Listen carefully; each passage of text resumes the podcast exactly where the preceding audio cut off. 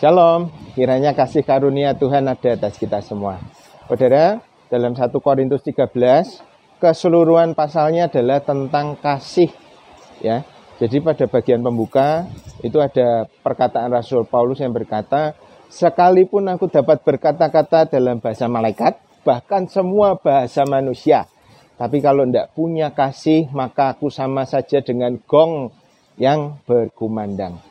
Kemudian yang menarik pada penutupnya di ayat 13, Rasul Paulus menegaskan lagi ada tiga hal, yaitu iman, pengharapan, dan kasih. Dan yang paling besar adalah kasih.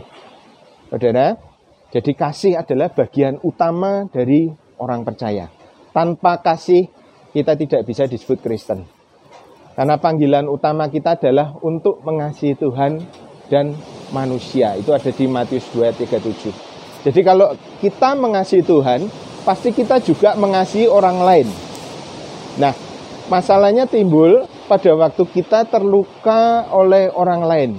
Bagaimana kita bisa mengasihi orang yang sudah melukai kita?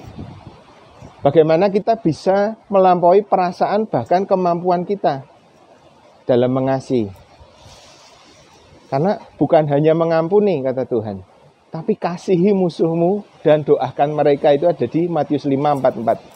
Saudara, ketika kita dilukai atau disakiti, nah secara alamiah maka kita akan membela diri kita. Itu natural, alamiah. Dan batin atau hati kita atau pikiran kita juga secara langsung akan mengelompokkan orang-orang yang sudah melukai kita ini ke dalam kotak hitam. Artinya, orang-orang yang telah menyakiti kita ini ya harus kita pisahkan baik di dalam hubungan maupun di dalam keseharian. Nah, naluriah kita ini tidak sejalan dengan keinginan Tuhan Yesus. Karena Tuhan Yesus sendiri dia mengasihi orang-orang yang sudah menyalibkannya. Saudara, Tuhan tidak pernah meninggalkan kita sendirian. Amin ya. Karena Tuhan Yesus sudah menang di atas kayu salib, manusia Yesus berhasil mengasihi orang-orang yang bahkan membunuh dia, maka kita semua yang percaya pada Yesus, kita tinggal di dalam kasih karunia itu.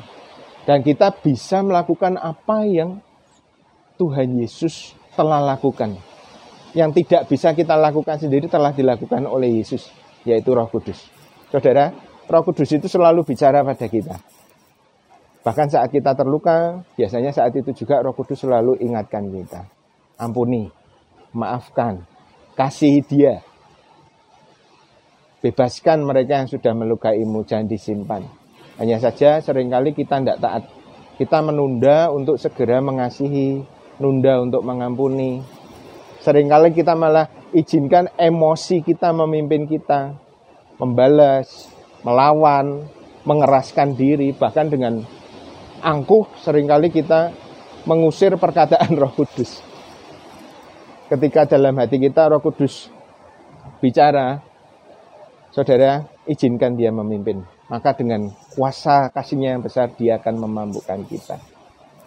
Kita bisa mengasihi orang-orang bahkan mereka yang memusuhi, memanipulasi, bahkan mengkhianati kita. Itu semua karena ada Roh Kudus, saudara.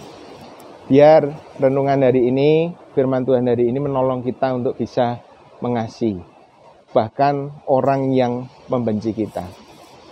Ingat, kasih tidak berkesudahan, nubuat akan berakhir, bahasa roh akan berhenti, selesai, pengetahuan akan lenyap, semua akan berakhir, khotbah pun tidak ada, tapi kasih tidak berkesudahan. Amin. Tuhan Yesus memberkati. Shalom.